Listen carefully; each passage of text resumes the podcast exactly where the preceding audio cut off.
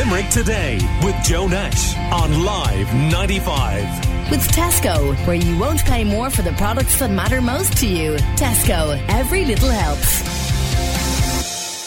Does your son or daughter smoke? And uh, would you prefer if they vaped instead? Well, there's this study that's been making the news this week and that reported that e cigarettes can cause significant damage to the brain, heart, blood vessels, and lungs. The study was published in the European Heart Journal and also found that even just one vaping episode increased heart rates and caused arteries to stiffen. And uh, this uh, has resulted in cardiologists calling for an all out ban on vaping. Well, to talk a bit more about this, uh, delighted to welcome to the studio a good friend of the Limerick Today show, Mary Hogan from Hogan's Life Pharmacy in uh, Limerick. And good morning to you, uh, Mary. Um, so, what do you think? I mean, does it actually surprise you that this sort of study is now being done on vaping?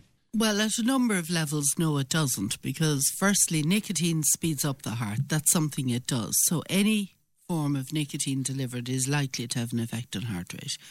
Um, I suppose what's more worrying is some of the findings in it that include that it, it causes an irritation on the lining of blood vessels, because that could be a contributor to cardiovascular disease. But the does it surprise me that these studies are being done? No um, e-cigarettes are out and vaping is around now for it must be about 15 years and, is it that long? Uh, I would say yeah, it is. Yeah. I, I actually Googled it last night, and 2003, they say the first um, e cigarette was devised. So I presume it took a couple of years to kind of get to some level of market. But in that time, there wasn't a lot of scientifically rigorous study done the assumption was made that you're no longer burning, uh, inhaling burning plant matter. So you're no longer inhaling all the noxious byproducts of the burning process. And therefore, that it must be better. Remember the things like carbon monoxide, the tar, the other uh, chemicals that are present when you burn vegetation, which is what tobacco is, and those kind of things are missing from an e cigarette. But the E, the liquid in an e-cigarette is not simply pure nicotine. It, it has to be in something. Something has to carry it, and uh, then they have added a variety of colours and flavours and things to them lately, all of which would contribute to the potential to do damage. So when they were coming out, it would have been, in my view, appropriate to have studied them and looked to see what effects they were likely to have. And that hasn't been done. So now we're finding out in arrears. And in fairness to the Pharmaceutical Society of Ireland, who are our regulatory body, when uh, vaping was first coming in, they issued a directive to us saying that these had not had, in their view, appropriate testing and therefore pharmacies should not sell them. So we sell a lot of, nico- of nico nicotine replacement therapy, whether it be gums, patches, inhalers, sprays, lozenges. There's quite a plethora of products, and all of those have been authorised by the HPRA, which is the local medicines regulatory body. All of them have been shown to be of sufficient, of proper quality, to be safe, and to be effective. They do significantly increase your chances of successfully quitting smoking. Mm. So, um, and, and the e-cigarettes. I mean, the concept presumably was that they would be a step down from smoking. Yes.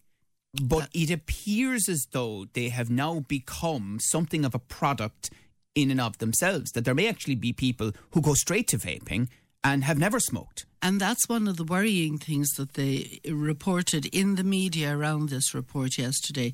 One figure uh, that stuck out to me was that in the States, high school students, the numbers who have vaped have gone from 11.7% in 2017 to 20.8% in 2018. Now, if I'm reading that rightly, that means that more than one in five US high school students have or are vaping. And uh, that's an astonishing figure because that is in danger of creating a new generation of people who are addicted. And it, it took It was in the 60s they began to warn of the dangers of smoking cigarettes. Cigarettes only came into their own around the time of the First World War. Before that, you had cigars, pipes, that sort of thing. But the growth in cigarette smoking was around that time. And it took about 50 years to warn people that cigarettes were dangerous. It took another 10 or 15 years to get that widely believed. And it has taken significant time after that uh, to get appreciable uh, dents in the number of people smoking. And it's an ongoing process. And it's an ongoing process. And uh, now you have a new method of getting this.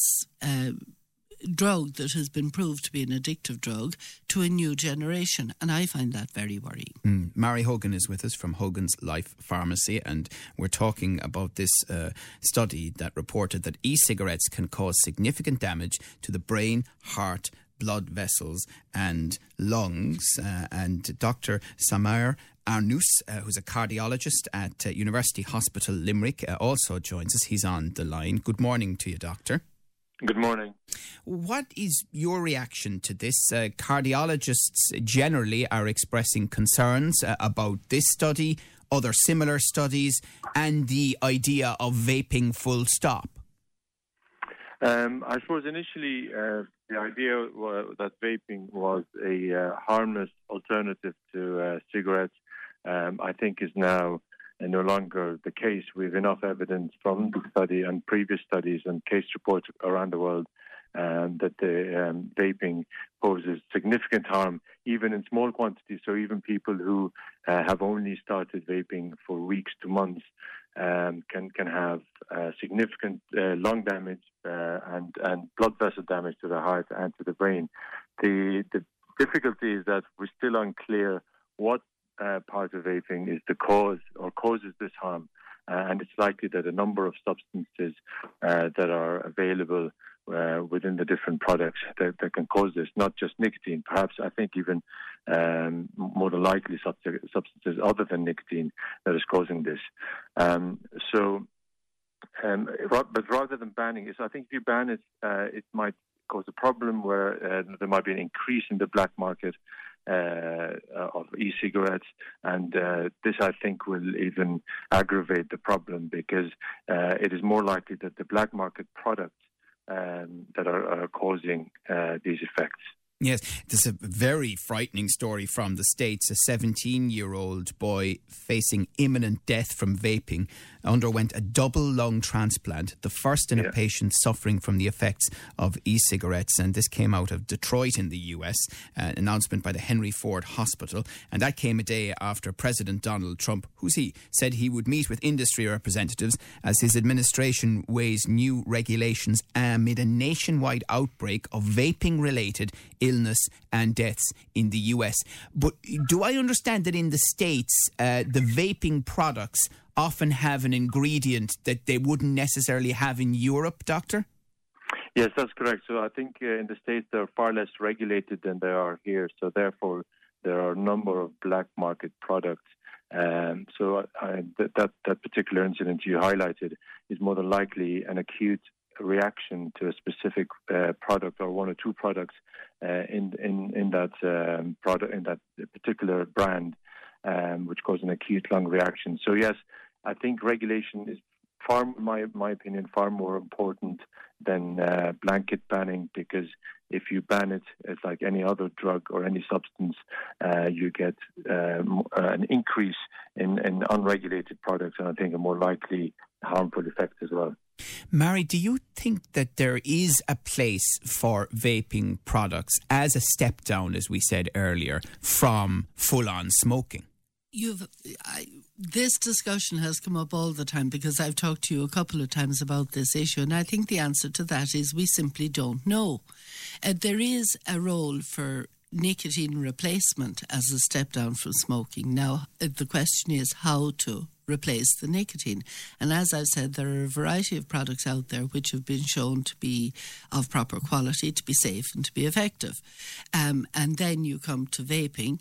And logically, it makes sense that, as I said, you're getting rid of the burning of plant materials. You're not inhaling uh, a fire into your lungs. So obviously, you've eliminated one load of bad chemicals.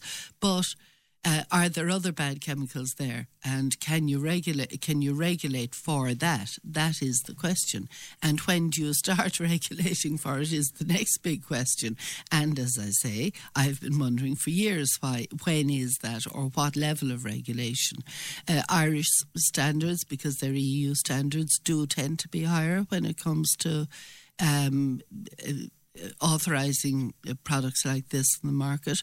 Um, I agree with the doctor that if you ban something, you then end up with just badly made uh, poor standards, uh, backstreet production units, and that's not the answer either. But probably what you do need to do is to heighten awareness. A lot of people adopt the attitude that these are the least worst alternative or that they're uh, the lesser of two evils, is one comment I saw made yesterday. And Possibly that's true, but to a certain extent, we don't know yet. Now, some of the products in the States, I think, have been where they have uh, doctored uh, vaping machines in order to to use them to to inhale THC, basically uh, as an alternative to cannabis. And uh, some of those products, therefore, would have different carriers, would have different chemicals in them again. And again, one doesn't know what standard they were made to. So, you know, we don't know. Uh, Dr. Arnous, uh, what would you say to a mum listening this morning whose teenager comes home and is vaping um, uh, or maybe smoking and saying, okay, I'll switch to vaping instead? What would your advice be? I think so. Two different scenarios. I think the someone who, as a teenager, who's starting or thinking about starting smoking, uh, I think my advice to that parent is, is make uh, treat it as cigarettes. It's very harmful in the long term. Even if uh, we think it's less harmful than cigarettes, there's absolutely no doubt that in the long term there are significant harm uh, harms associated with taking on vaping. And if a teenager starts vaping, they're four times more likely to become cigarette smokers. And the, the second scenario is that if someone is already smoking and addicted to smoking, and they uh, they uh, want to change to vaping as a step down, they one thing I say about that is that uh, the research has shown that vaping as a step down is not as an effective method as currently existing nicotine supplements or other medications like nicotine um, uh, analogs that that help us uh, stop stop smoking and in about two years, people who went on from smoking to vaping continue to smoke both products. Half of them continue to smoke both, uh, both both products, the vaping and cigarettes. So it's not a very effective method. However, there is some role. If someone smokes, say, 60 cigarettes a day, and they want to uh, reduce that and they start vaping, as long as they, they know that and they treat it like cigarettes um, and uh, and it could be a good step down mechanism. Okay, all right. Well, thank you, Dr. Samer Arnous, who is a cardiologist at University Hospital Limerick. Uh, we have uh, an Instagram poll um, on Live 95, and we're asking um, should vaping be banned? 67% so far say no, it shouldn't and 33% say yes, it should. Uh, thank you as well to Mary Hogan from Hogan's Life Pharmacy in Limerick uh, for her advice this morning. Call Limerick today now on 46 19 95.